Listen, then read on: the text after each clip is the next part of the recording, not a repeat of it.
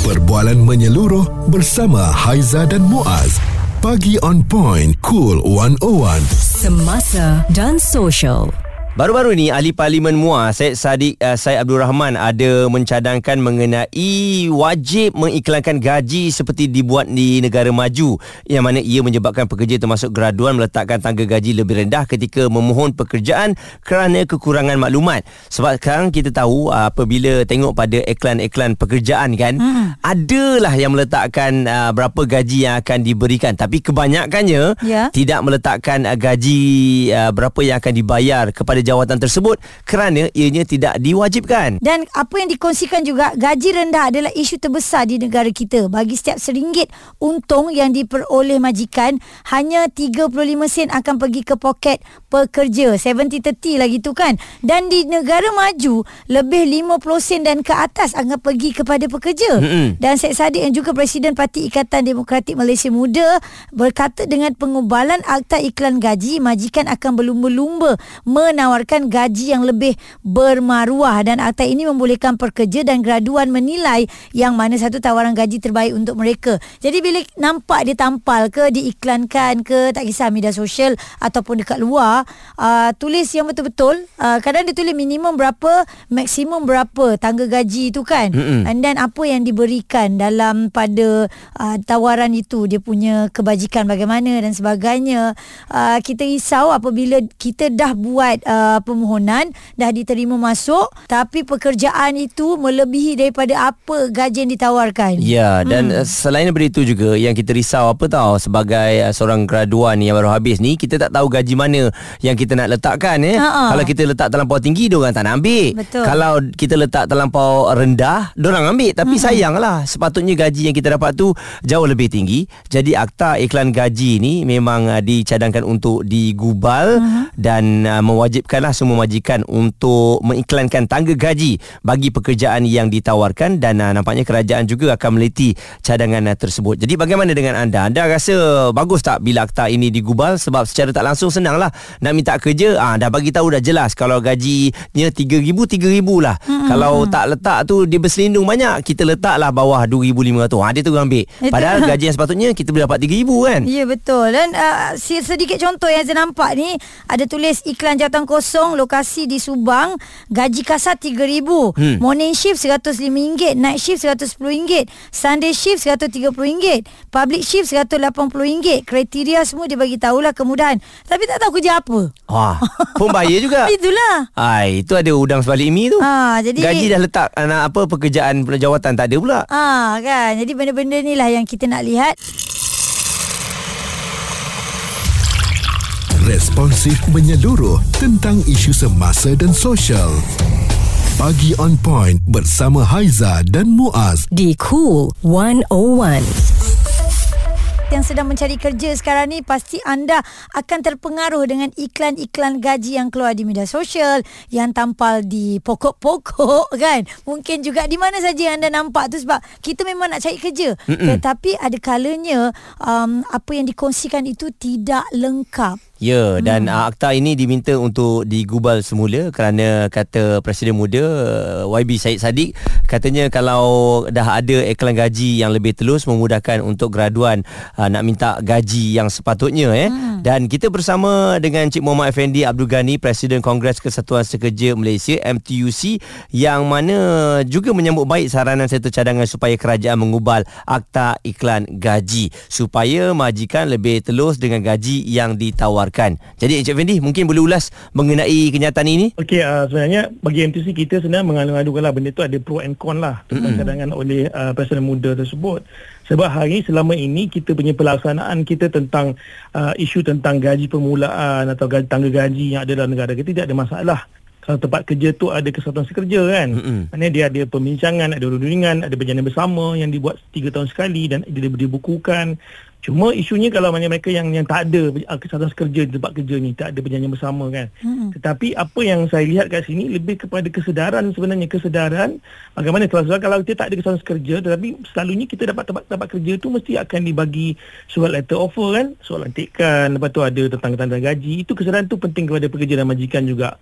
Jadi bagi MTUC kalau kita ada akta tentang akta yang dicadangkan tersebut tu, tetapi kalau tidak adanya kesedaran, tidak adanya pelaksanaan dan tidak ada penguasaan pun tidak ada guna jugalah. Dibandingkan itu macam kita ada akta yang sekadar akta je lah yang saya nampak kan. Ya. Cik Fendi, satu lagi mungkin juga agaknya majikan ni dia tak nak dedahkan gaji yang ditawarkan ini, kita boleh katakan sebagai mementingkan diri. Kadang-kadang tentang gaji yang ditawar tu, contoh macam tadi, gaji selalunya kalau mereka yang ada kesatuan, dia ada bind dalam CER ataupun nak masuk dalam buku perjanjian bersama tu.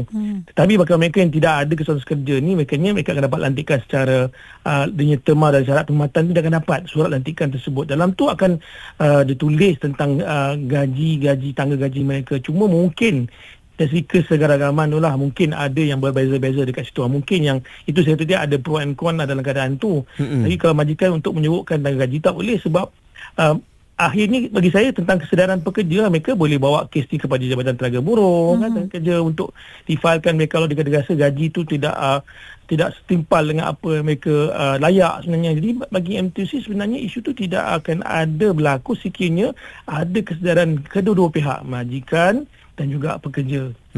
Cik Fendi, kalau akta ini digubal nanti, mungkin ada benda ataupun perkara yang kita tak nampak ya, yang positif yang boleh berlaku.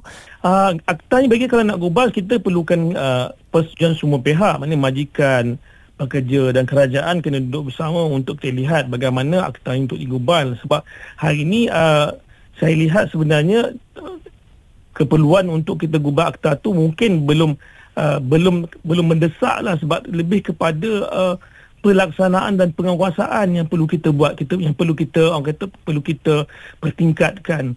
Maknanya pertama kesedaran kepada kalangan pekerja dan majikan, yang kedua pelaksanaan terhadap gaji permulaan atau gaji tangga gaji dalam negara kita, yang ketiga adalah penguasaan itu tersebut. Kalau tiga elemen yang kita buat dalam negara, saya pasti kita tidak perlukan akta yang baru kan. Tetapi mungkin antara tiga elemen tu kita tidak kuasakan atau tidak kita laksanakan dengan berterusan, ini menyebabkan berlakunya mungkin ada majikan-majikan culas yang tidak akan mengambil tindakan, sebab mungkin ada sebab-sebab tertentu atau mungkin ada tindakan untuk berlakunya diskriminasi dalam kalangan pekerja kita dalam negara. Cik Muhammad Effendi Abdul Ghani, Presiden Kongres Kesatuan Sekerja Malaysia MTUC. Agaknya Muaz, dekat dalam iklan-iklan untuk jawatan kosong ni juga, apa kriteria yang patut kita tengok? Okey, gaji kasar, gaji pokok semua itulah kena letak. Kebajikan pekerja kena letak juga. Jadi biar telus, biar jelas, supaya kita yang memilih pekerjaan ini nak melihat adakah sesuai dengan apa yang kita nak dan sesuai dengan gaji yang kita nak. Suara serta informasi semasa dan sosial bersama Haiza dan Muaz, Pagi On Point, Cool 101. Kita bawakan Akta Iklan Gaji digubal. Itu cadangan yang telah pun dilontarkan oleh Syed Saddiq ya, yang mana kalau kita lihat sekarang ini, mungkin ada daripada iklan-iklan gaji yang kita tengok jelas menunjukkan bahawa berapa gaji yang bakal kita dapat mengikut tangga gaji yang bersesuaian dengan kita. Tapi ada iklan-iklan yang meletakkan syarat yang sangat simple ya, bagi tahu gaji tapi tak tahu kerja apa. Ada bagi tahu kerja tapi gajinya bermula daripada berapa pun dia tak bagi tahu. Ya, simple pelik pun ada. Ini antara contoh yang pernah kita lihat dalam filem Doremi, di mana Ray waktu tu nak pergi cari kerja. Peluang kerja, gaji RM100, makan sendiri. Apa punya tak okey. Kelulusan darjah 1 sekolah Melayu. Aku darjah 2, belum periksa aku dah berhenti. Dah 1, oh boleh. Tinggi 5 kaki 2 inci 3 suku. 5 kaki 2 inci tak ada, 3 suku ada. Berat badan 56 kaki. Apa dah macam daging pula kaki. Kebolehan tahan maki. Tahan maki. Oh, boleh lah. Tahan maki maknanya dia betul-betul nak cek kerja tu Muaz. Tak kisah, janji dia dapat kerja. Dan ini antara ragam je lah orang nak mencari kerja dan iklan-iklan yang ada. Dan apa yang kita nak kongsi juga kepada anda, orang ramai bersetuju ya jika kerajaan menggubal Akta Iklan Gaji bagi mendidik majikan supaya bersikap lebih telus dengan mewajibkan mereka meletakkan tangga gaji dalam iklan pekerjaan yang ditawarkan. Ada seorang kaki tangan swasta ni namanya Nur Faiza Abdullah. Dia kongsikan ketika ini majikan iklankan gaji dalam bentuk tangga seperti antara 2,300 sehingga 3,000 sebulan ya. Ada juga setengah iklan pekerjaan yang langsung tak letak gaji yang ditawarkan, dan dah pasti ini menyukarkan kita yang nak mencari kerja. Betul. Dan dikongsikan oleh Maria, katanya dia sarankan majikan perlu jujur untuk menawarkan iklan mencari pekerjaan kerana memang ada majikan yang menipu katanya. Berdasarkan pengalaman sendiri, dia pernah menghadiri temuduga bagi jawatan eksekutif pentadbiran. Tetapi apabila sudah diambil pekerja, barulah dia tahu jawatan sebenarnya yang ditawarkan adalah pegawai khidmat pelanggan. Kan jauh tu. Sebab itulah nama-nama untuk jawatan ni pun kadang-kadang mengelirukan kita. Betul. Nama nampak best, bila dah datang kerja, lah ini je kerjanya. Itulah. Okey, ada iklan yang saya terpandang ini dekat Kelang. Dia tulis kat situ, kerja kosong, kerja kilang ringan. Apa maksud je kerja kilang ringan? Maksudnya kerja makanan ringan ke? Masukkan kerja kilang ringan ni. Mesin-mesin ringan kot. Tak tahulah tapi kalau dah sebut kilang tu maknanya dia janganlah ada sedikit sembunyi-sembunyi kat situ. Kita risau apabila sampai nanti lain pula. Okay. Kita terima kiriman WhatsApp Fitri. Dia kongsikan dia orang yang tak ada pengalaman ya mengenai pekerjaan, dan diharap akta itu dapat membantu dia dan pekerja lain untuk memudahkan mendapatkan pekerjaan. Sebab setiap kali dia lihat tawaran pekerjaan yang ditawarkan dekat mana-mana laman cari kerja atau dekat mana-mana lokasi pekerjaan kan, dia dapat melihat jumlah gaji yang ditawarkan. Jika ada majikan yang tak letak jumlah gaji yang ditawarkan, saya akan elak untuk pohon jawatan dari syarikat berkenaan. Saya bimbang jumlah gaji yang ditawarkan tak berbaloi dan menepati kehendak saya. Bukan pilih kerja, tapi biar telus. Jadi Menteri Sumber Manusia V. Sivakumar memberitahu sebagai kerajaan yang bertanggungjawab, setiap cadangan yang memberi manfaat kepada rakyat akan diteliti sebaik mungkin, dan katanya keputusan tidak akan dibuat sekarang kerana ia membabitkan dasar. Sebab itu kita perlukan memperincikannya bersama dengan pelbagai pihak. Responsif menyeluruh tentang isu semasa dan sosial. Pagi On Point bersama Haiza dan Muaz di Cool 101.